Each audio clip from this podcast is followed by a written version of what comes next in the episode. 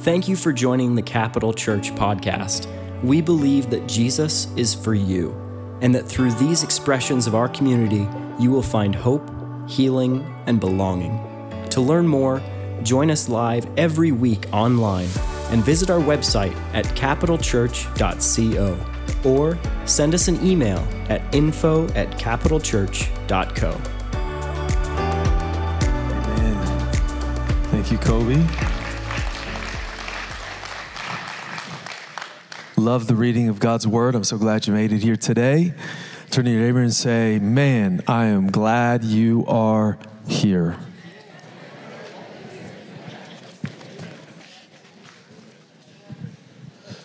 Well, how many of you like spring? Love spring. Love it. How many of you? It's supposed to be 90 degrees. Can I get an amen? Today. Lord have mercy. Turn to your other neighbor and say, Man, you just look really good today. If it's not awkward.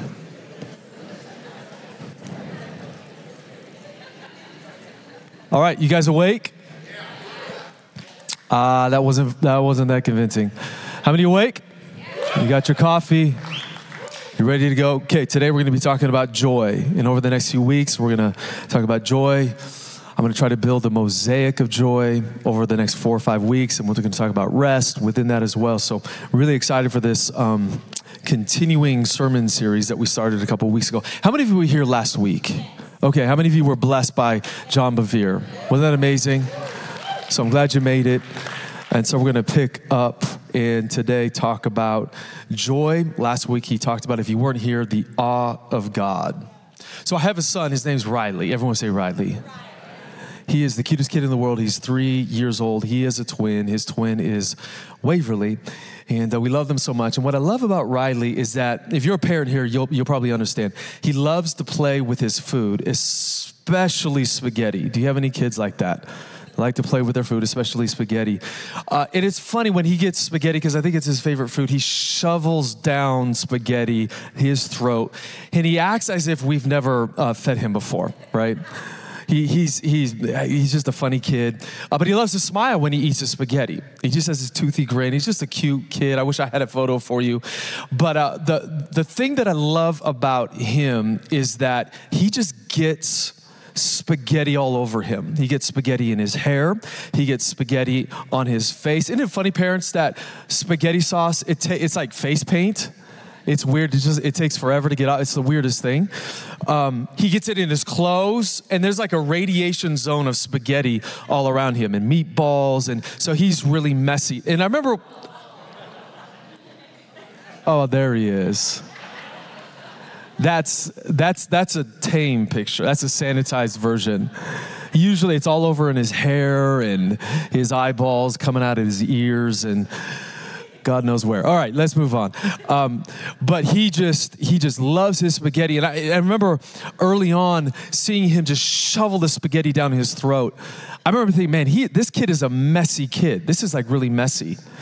I, I began to realize as he would smile and then he just, it just seemed like he was just filled with just passion when he ate his spaghetti, that he, this wasn't a mess. What he was experiencing was joy. Everyone say joy. joy. He was filled with joy and he was filled with delight. It was as if like he would smile at me when he's eating the spaghetti and it was as if he was saying, "Dad, it just feels so good to be alive.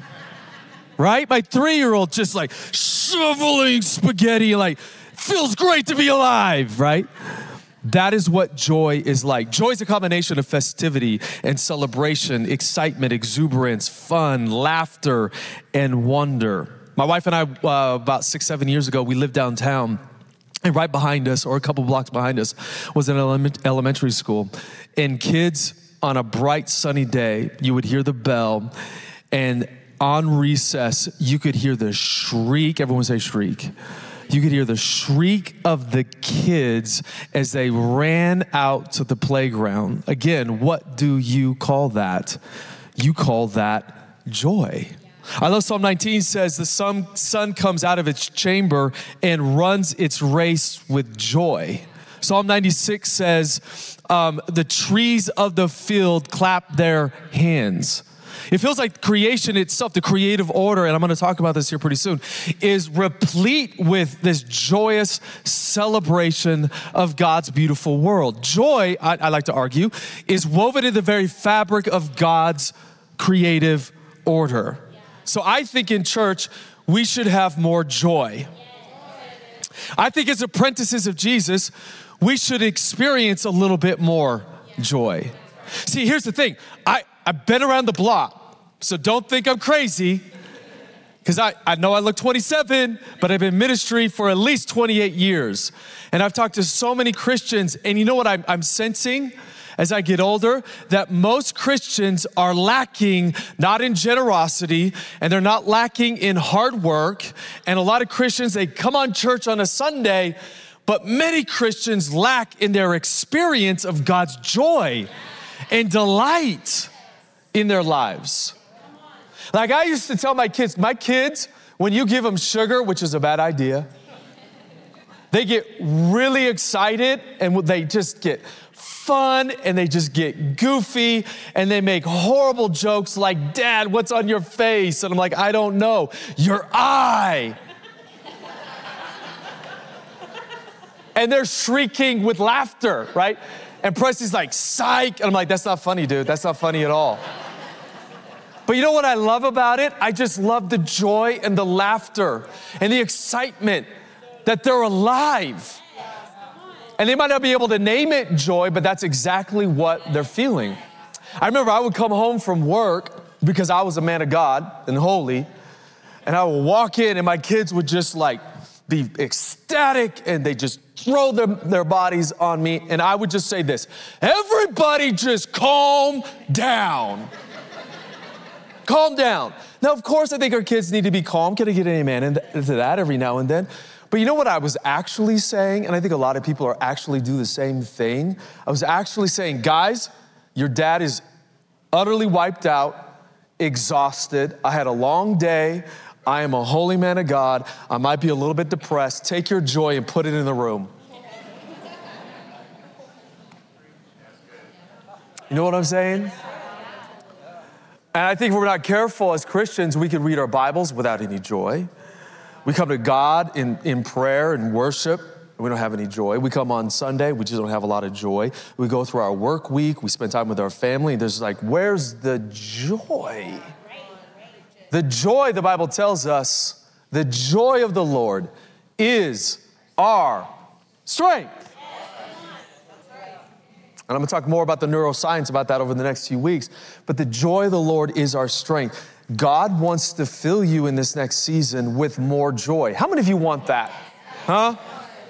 Okay, first service was really quiet. You're kind of quiet on me here today. But I really do believe that God wants to fill your life up your mind and your heart and your emotions with His joy.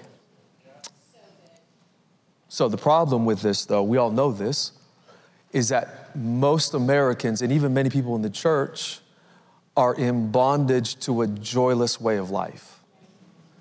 New York Times article came out about nine months ago, and uh, they, they, they attempted to name this joylessness that many people experience throughout their work week. Uh, they called it, and I, I, I don't really like this word, but this is what they called it. They called it languishing. And this is what they said the feeling that we were, this joyless feeling that we were experiencing, it wasn't burnout, they wrote in this article. Uh, we still had energy. Uh, they continued, it wasn't depression because we still had hope, we weren't hopeless, but we felt somewhat joyless and aimless in our lives. And they said it was languishing. Languishing is a sense, in their words, of stagnation and emptiness. It feels as if you're muddling through your days, looking at your life through a foggy windshield. Many people, this is their experience of life. They have a lot of good things, doing good, doing well circumstantially, and yet they feel overwhelmed with the sense of life has been robbed of its color. So, my question for all of us here today is okay, Imagine your emotional world on a continuum. Where are you at? On one end, you have flourishing. Let's just be honest. Can we be honest in church? Four of you can be honest, okay? Flourishing. The other side of this continuum is depression. There are some people in the depression category in the church, and we love them and we thank God that He is a healer and we thank God for good medicine and we talk about that often. And then there are some people in the church that are flourishing, but I do think there's a lot of people still kind of in this middle, stuck and in bondage to a sense of joylessness, which they call languishing. So, my question that I want you to answer honestly today um, don't get too religious on me, but in your heart of hearts, ask yourself the question and bring it before the Lord. Where are you at on that continuum of emotional stuff, emotional world stuff? So, what is joy, really quick? Harvard study confirms what the Bible and the biblical text says is that joy or happiness is, is not predicated on your circumstances. Uh, in fact, there's a Harvard study that's based on a class, which is the most popular class at Harvard. Everyone wants to be in this class, and it's all about how can you be happy. And there's a paradox in this happiness class. You can't manufacture happiness on your own. And this is what the research bears out and says. We make, in the, in the words of the researcher, we make a mistake when we locate the source of happiness in circumstances. We get that job, we're like, oh, we're gonna be happy. We get the money, oh, we're gonna be happy. We get the power, or whatever you've been longing for, oh, we're gonna be finally happy. Or you get the fabulous life, you get the house, we're gonna be happy. You get that attractive partner, or you finally become attractive. What, what? I don't know. You're like, I'm happy. I look so good, you know? So here's the, what the research bears out gains in happiness from improvements in our circumstances are short lived. We want money, for example, and we get it, and guess what happens? We have happiness for a while, but then we want more. Yeah. Why? Well, what happens, our threshold of happiness raises because we want more. And because our threshold for happiness, we have a new normal, raises, what we then become less joy filled, less happy. The great philosopher Jim Carrey said this that's a joke. I love this. He's so refreshingly honest. He has everything that you could possibly imagine. He says, I wish that everyone in this world would be given money and power and fame, and they would realize and recognize that it's not what they think it is. Happiness is not based on circumstances, it's not based on genetics, it's based on something deeper. So we come to our biblical text. So, what is joy? What is happiness? Well, you, you can't manufacture it, you can't force yourself into joy or happiness. Uh, again, as I mentioned, uh, happiness is not predicated on your circumstances, whether you have good things or not. Let me just say this really quick America has been dominated by this happiness industrial complex. In other words, I'm gonna call it the cult of happiness. We think if we can get everything we want, we're going to be so fulfilled. And yet that doesn't happen. Happiness that we find in our biblical text is relational. In other words, happiness is a relationship with God. How so? Are you guys tracking with me? Proverbs chapter 8, 22 and 31 is all about the theology of joy. As one scholar commenting on Proverbs says this Why did God create the universe if He is free and all sufficient? He doesn't need the universe. If He has everything that He needs within His own being, within His own character, the Trinitarian community of self giving love, why if they are self sufficient, do they need to create something outside of themselves? That might be a little too philosophical for you, but the answer is found in Proverbs chapter 8. And the answer is wisdom, we find, as was read, is with God. And what we find at the beginning of time, the beginning of time and space and, and the world, is that wisdom with God is filled with delight day after day, rejoicing always in His presence, rejoicing in His whole world, and delighting in His creation. In other words, God fired the universe into existence, as we read in Proverbs chapter 8, as an act not of sheer power, but an act of sheer joy. The good news is, guys, I'm jumping because I'm trying to get you guys excited, that God is a God of joy. He delights in his creation. Ronald Rolheiser says this if you, if you act like God, guess what? You're gonna feel like God. And then he poses a question What does it mean to feel like God? It feels like non depression. God is a God filled with delight and joy, not anger, resentment, hostility. Well, some of you, I, I can see on the look of your face, you need some happiness. And you're thinking probably, ah, maybe you're a little bit skeptical about what I'm talking about. Chris, we go through so much. I'm coming out of seasonal depression. Totally get that. Thank God for spring. Maybe some of you are in a, a, season of just a really difficult season. And so this is like, Chris, today I really needed a sad message. That's fine. I get that, right? Um, but I think we got to talk about joy a little bit more because I just I just want to come against this idea that we always just have to stumble through life overwhelmed with joylessness and everything that we find in the Bible somehow eludes us. I believe no matter what circumstance you're in, you can experience more joy. The joy of the Lord is our strength. It never said the seriousness of the Lord is my strength. The harshness of the Lord, come on, somebody, is my strength.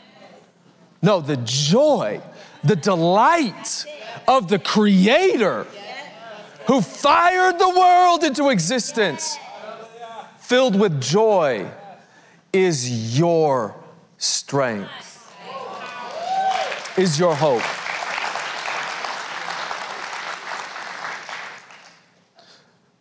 So again, if you're like, ah, I don't know about this, Chris, well, I, I, do, I want you to think about the extravagance of creation.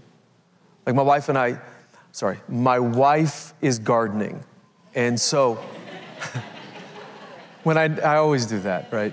She is exceptional. She's been researching, is this not, is this true, for months about gardening. We've learned so much. You've been telling me about indeterminate and determinate plants. I didn't even know that was a thing. My wife, a couple days ago, she's growing tomatoes. I didn't know there was like, it feels like a thousand different kinds of, I'm exaggerating, but a thousand different kinds of like tomatoes. You know, there's different species. When I went to the grocery store before I had this conversation with my wife, I thought there were only two kinds of tomato right? The red kind and then an heirloom that looked a little funny, right? Now I know there's like 38 different kinds of, of species of tomato. You see this in the flowers with flowers, you see this with plants, you see this with fruits, you see this just in life, you, th- you see this with seed. There's so many seeds that don't germinate. Why? Well, because God is a God of extravagance. And behind the extravagance of His creative world is delight and joy rooted in who God is.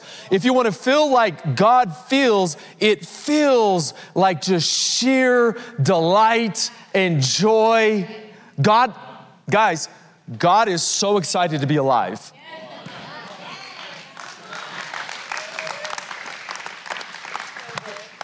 I'm trying, I don't know what I'm doing with my arms. I'm Ricky Bobby right now. Like, what do I do with my hands? God is so full of delight and He wants to give you this delight. He wants to extend this into your heart and your mind. Again, if, if you're just unsure if God is full of joy, just look at some of His creatures platypuses, ostrich, my favorite, chickens, chickens, right? Giraffes, right? Some of you are not laughing because your imagination is so boring.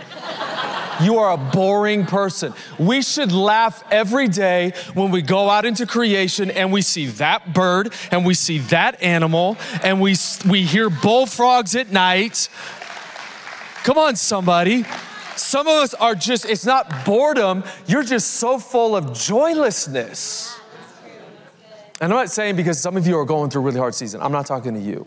I'm talking to the people that are just kind of going through life and not going through any hard things and you're just still full of joylessness. I just want to I want to call you out of that. Because I think the greatest apologetic to the world of who we are and the genuineness of Christianity is rooted in love and joy. Giraffes. You should go to the zoo this week, go straight to where the giraffes are, and just start laughing. Not mocking, but you're like, oh my God, God, you're so good. Yeah, just, you were playing when you were creating a giraffe, right? You were sketching something out and you're like, oh, that's all right, we'll go with that, right? that is the God that we serve. Psalm 16 also says, In his presence there is fullness of joy, in his right hand there are pleasures forevermore. God's presence, God's presence brings joy, fullness of joy. At his right hand, there are pleasures. The word is beauty forevermore. It is God who brings the joy into our lives. And I think the problem is that we've lived in a disenchanted age for so long that as Christians, we've adopted a semi secular model for happiness. So we don't, we're on the fence, guys when it comes to God. We think maybe God will, His presence will be experienced in our life maybe, maybe a couple times over a 95 year period in our lives, but that's about it. We think God somewhere's out, out there in the cosmos floating around, but we don't really believe that God is intimately involved in creation and that, guys, His presence is a real thing that you can experience a lot. And yet, I think so many times we become disenchanted and we sit on the fence about how God can bring us joy. And we believe the lie that if I can get that house, if I can make that much money, if I, my kids would just shape up, right, and listen to me, if my spouse would just bring more joy to me, then I would have joy. And yet we don't realize that we've adopted a thoroughly secular framework or worldview of happiness. It's all about me and self fulfillment. If we could just break out of that, lift that off, that frame off of our mindset, and really believe that God's presence brings us joy, that I can open up my Bible and the presence of God can show up and bring joy, that I can spend time in worship a couple minutes in the morning and just open my heart, my mind up to Jesus, and that can bring joy and I can go on a prayer walk and that can bring joy, that I can be depressed, that I can feel overwhelmed in life, but God can totally bring an exchange in my heart and turn things right side up because I just open myself up to His presence and that because I'm in relationship with God, I'm talking way too fast that I can be filled with the fullness of God's joy. That's what we need to believe in. And that's what I want for Capital Church.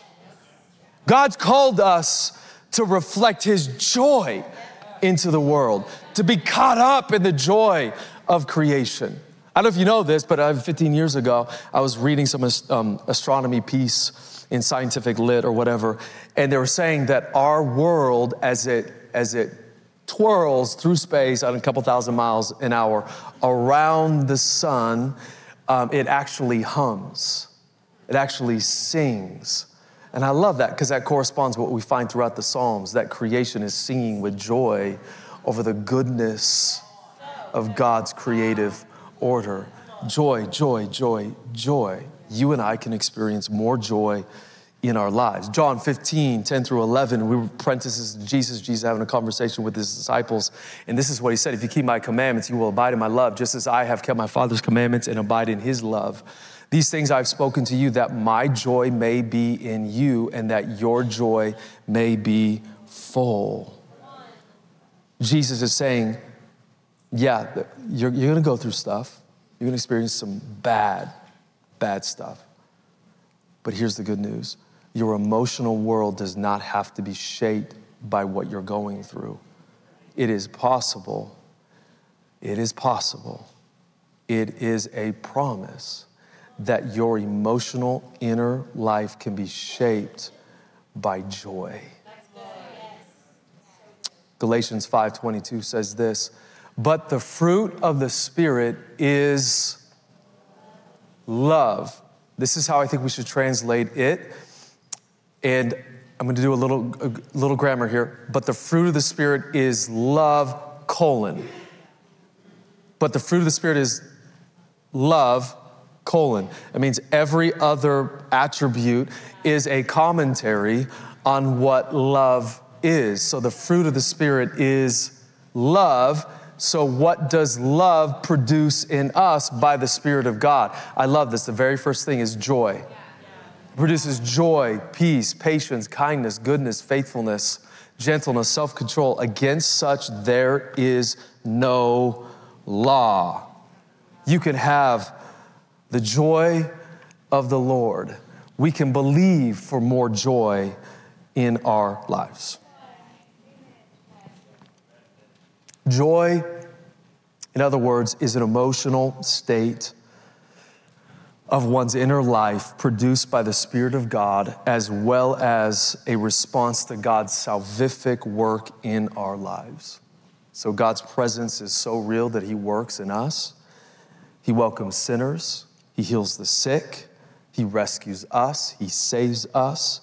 He brings joy in our fatigue. He brings strength. He takes us from strength to strength. He takes us from glory to glory. Uh, he moves in deep ways in our life. How many of you believe that? Man, God is at work in our lives, filling us up with His presence. And when we have His presence, we have His joy. So, how do we respond to this message? Because some of you are like, I, Chris, that's not, I don't think I have that.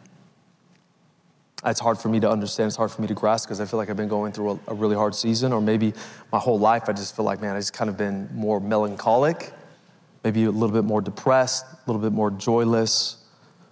Let me say this. Let me say it this way: If you're like me, when you wake up in the morning, you need to pray, and I'll explain.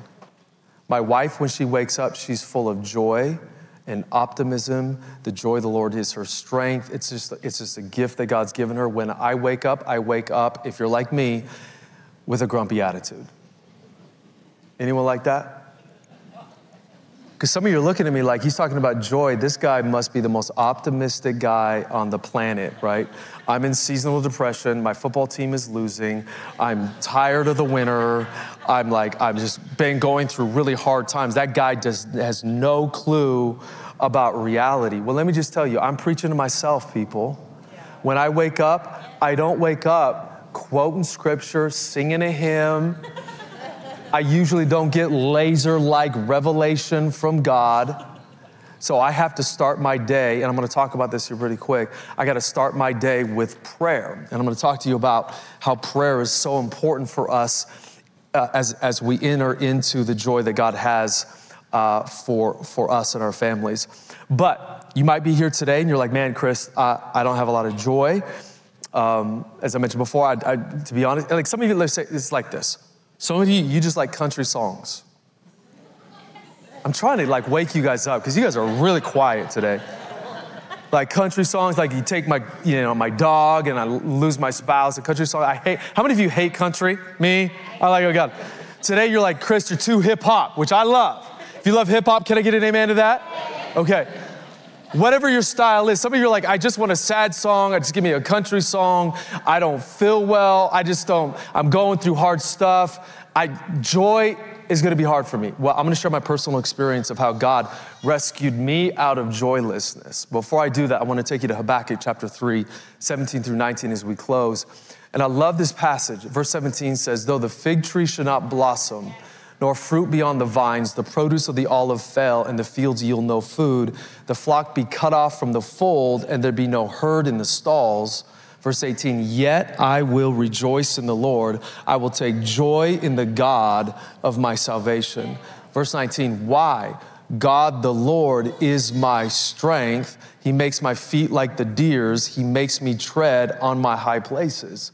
So we have a hypothetical future set within an economic depression. He's basically saying Costco's out of food, people. You've lost your job, you have no income, interest rates are high, there's tremendous inflation, everything's going to hell in a handbasket. Yet, in this hypothetical future state, the prophet is saying, Yet I will rejoice in the God of my salvation. Why? For the Lord is my strength. He's my strength. Wow. I'm not my strength. He's my strength. I'm not my strength. He's my strength. See, the problem with American Christians, I'm, I'm, I'm going hard today. The problem with American Christians is we think we're our strength. I carry me. I made me.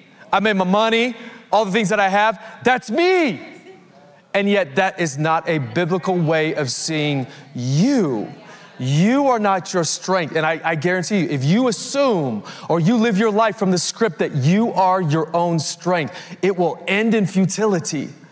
But if you reframe your understanding of your relationship with God, that God is your strength in the good seasons and in the bad seasons, in the valleys and on the mountain summits, when you go through happy times or maybe depressed times, when you believe that God is your strength, you will be able to say, I can rejoice in the God of my salvation because it's God who carries you. You don't carry you.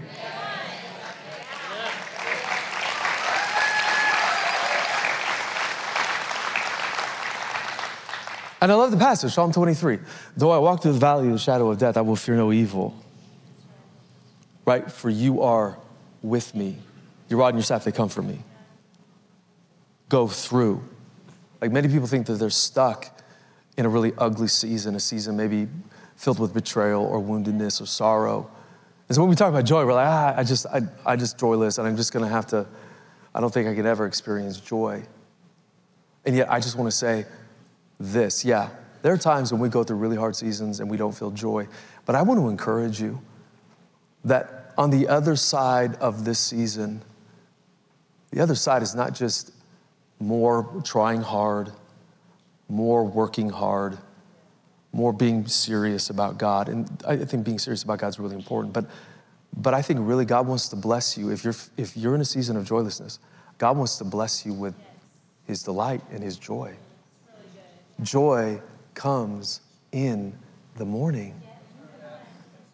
Though the, through the night things are just not going my way, and I'm mourning and I'm overwhelmed by circumstances, joy always comes in the morning.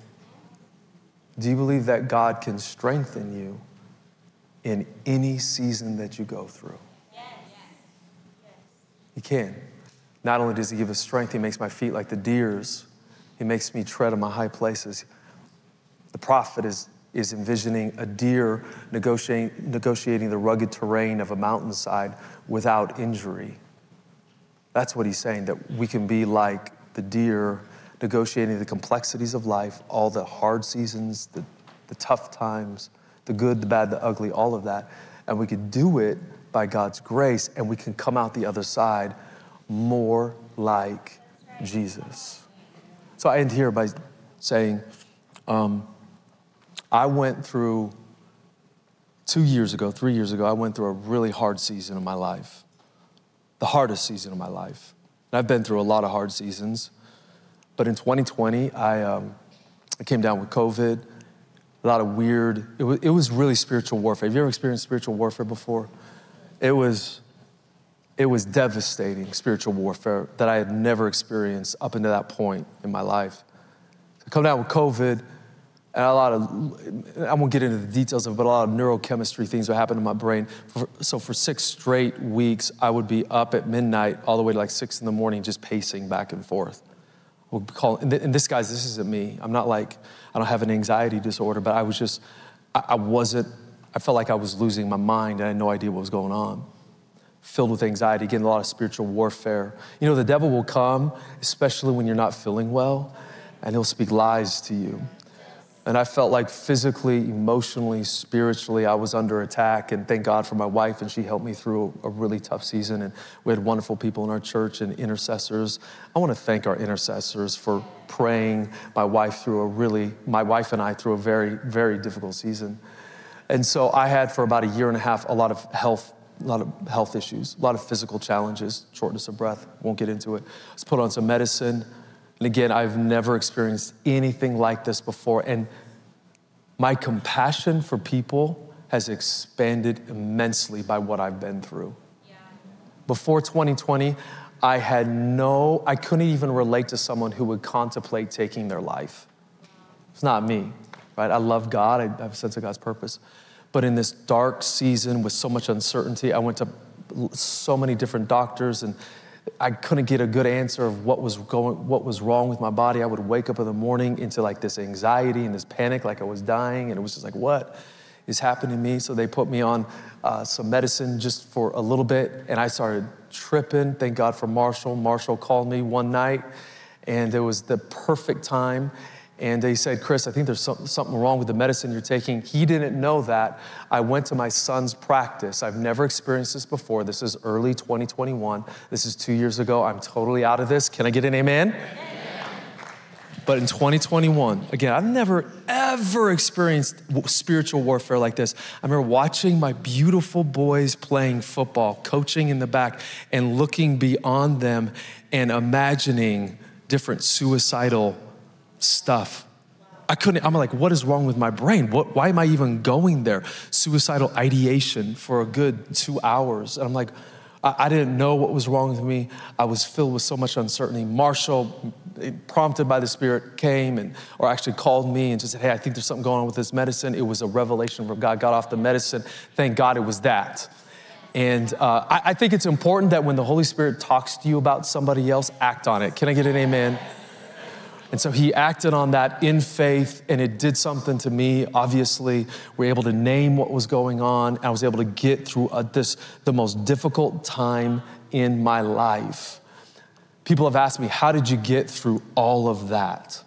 Like, I was physically depleted. I didn't feel like I could go on, went on a sabbatical, and I'm like, I'm coming back, but I don't know how my body and my mind's gonna come back, but I, God, I, I believe you. But there, guys, there were so many days Please hear me. I didn't, I couldn't sense the presence of God. Yeah. I'm like, God, where are you? I'd open up my Bible and there's nothing. Have you ever been there before? Pray and it felt like my prayers were hitting the ceiling. I'm like, there's nothing. My body was just racked with just pain and my mind with just anxiety and, and fear. And I got to the point where like, God, I just, I can't do this. And yet it was through, through family and friends and church and prayer that God, not me, I won't say God, God carried me through. Now, I'm in my backyard in my new house, throwing my babies on the trampoline, filled with so much joy, listening to the bullfrogs at night. I have so much peace and so much hope, and I have so much faith for this church. And I believe God has a great, great, great purpose for Capital Church over the next 25 years. And the reason I am here over the last basically year and a half, just filled with God's joy, is not because I got myself through it. I'm here because Habakkuk 3:19, the Lord was my strength. The Lord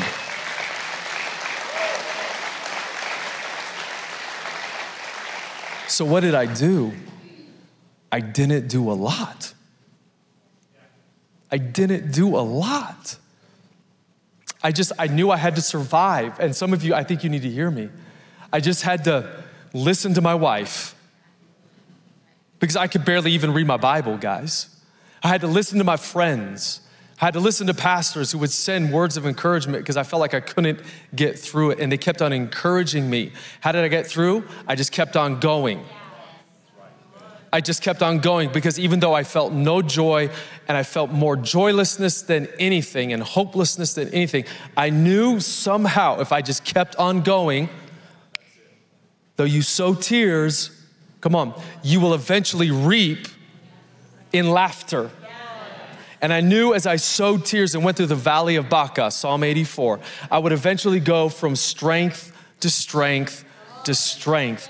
And I am a living testimony of a guy that was joyless, overwhelmed, thought it was over, riddled with anxiety, and now God took my life by His grace and his strength and brought healing to me.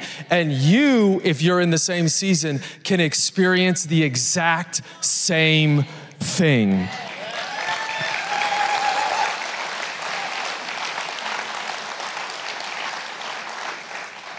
The joy of the Lord is our strength. And if you're joyless, God wants to bring you into a place of joy.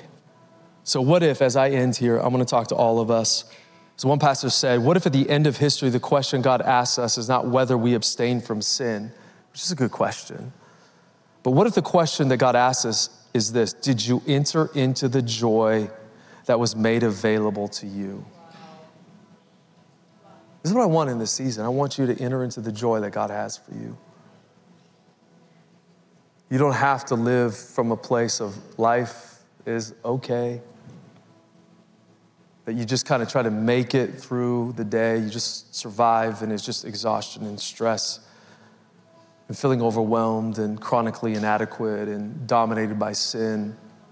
It doesn't have to be your script. You don't have to live from that. You can live from a place of true, genuine, authentic joy that today God wants to launch into your heart and into your mind. Amen. I want you to bow your heads and close your eyes. Father, I thank you for your grace.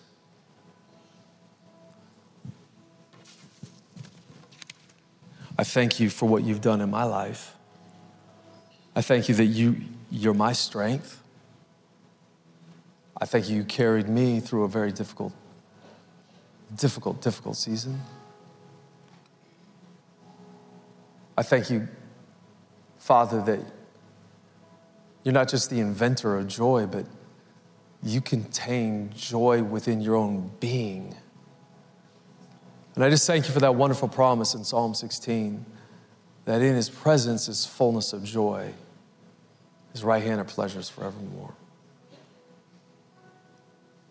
with your eyes closed, you would say, Chris, I, yeah, I think that's me. Maybe you're not on, if you think of your emotional world continuum, maybe you're not in the depressed state, but you know you're in a joyless state. Or maybe you're in a depressed state. But you, you know for certain, because you're honest this morning, that you're not in the flourishing state. Maybe you're doing good things, maybe you're working hard, but you just, you feel like, man, probably the dominant themes in my life is stress, exhaustion. Maybe for some of you, anger and anxiety. Maybe some of you, it's just heartache and woundedness. And you want that to stop today. And you want to move from this end of the spectrum of depression and languishing, and you want to move towards flourishing in joy that God has in His presence for you. If that's something that you're like, Chris, that's what I want to enter into this next season. I want to enter into the fullness of joy that Jesus promised in John chapter 15. With your eyes closed, your heads bowed, you say, Chris, could you pray for me? Could you just raise your hand right now? And I'd like to pray for you if that's you. Thank you for your hands. Thank you for your honesty. I, I don't want to embarrass you. We, just, we got a couple minutes left in this service. We're not going to go long. But if you raise your hand, could you just stand? I'd like just to pray for you so I could just see everyone in this room. As you're standing, go ahead and take your hand and put it in your heart. Father, we thank you for an exchange, a great exchange to take place. I thank you for your sons and daughters here. I bless them. Thank you that you would fill them with your presence. Father, I thank you that they would know, they would know, they would know, they would know, they would know your love in deeper ways. I think you begin to speak to them about their future. I thank you that they would have a renewed sense of your presence. I just thank you for everyone that's standing. There's, I thank you for renewal of joy. I think that they would, it would be more than just a prayer, and prayer is amazing, and it would be more than just something we say, but it would be their lived experience that the joy of the Lord would become their strength. So I thank you, Father, that they would enter into that today. And I declare it's not by might, it's not by power, it's by the Spirit of the Lord. And I thank you, Holy Spirit, that you would lead your people into good pastures filled with joy and rest in your name. If there's anyone suffering from anxiety and depression, Lord, we just take authority over that. Lord, we thank you for healing in their bodies, healing in their neurochemistry, We do thank you for good medicine. We thank you for work through good medicine. But I also thank you that you can do a miracle. We believe that Jesus is the same yesterday, today, and forever.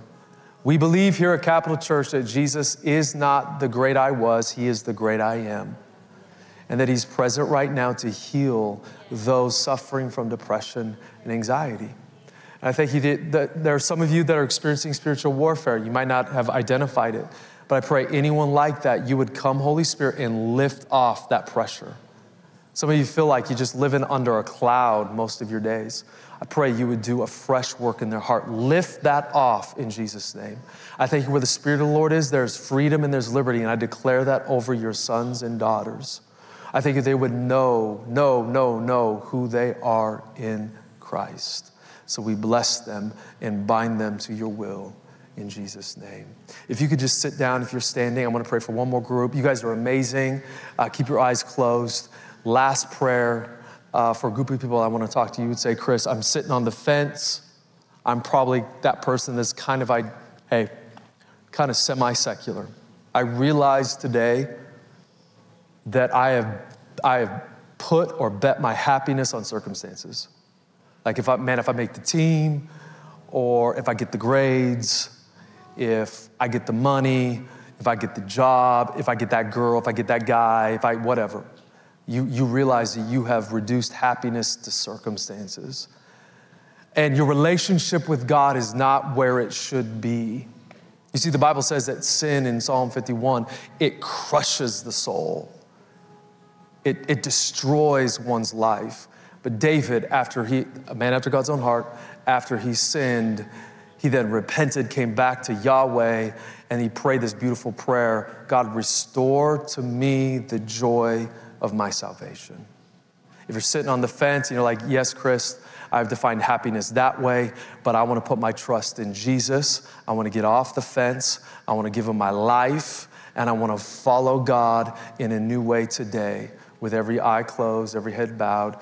If you want me to pray for you on the count of three, I would like you to raise your hand. One, two, three. Anyone like that? You say, Yes, thank you for those hands. Thank you, thank you, thank you, thank you, thank you, thank you. Thank you for those hands. Anyone else? Okay, I see that hand in the back. See those hands? See that hand? Thank you. Many hands. See that hand? Thank you. Thank you for your honesty. All right, you can put your hands down. Um, if you raise your hand, take your hand, put it on your heart. Church, we'd like you do the same thing. Everybody do this. And I'm going to pray a prayer. I just want you to repeat this after me. It's just a simple prayer inviting the Holy Spirit to come and rescue you. Dear Jesus, I give you my life. I no longer want to sit on the fence. I want to follow you, Jesus. Forgive me of my sin. I put my trust in you do a fresh work in my life. Fill me with your joy. In Jesus' name. And everyone said, Amen. Can you give God a hand this morning? Thank you for joining us today. If you would like to give towards this ministry, learn more about our church and events, or are in need of prayer, please visit capitalchurch.co.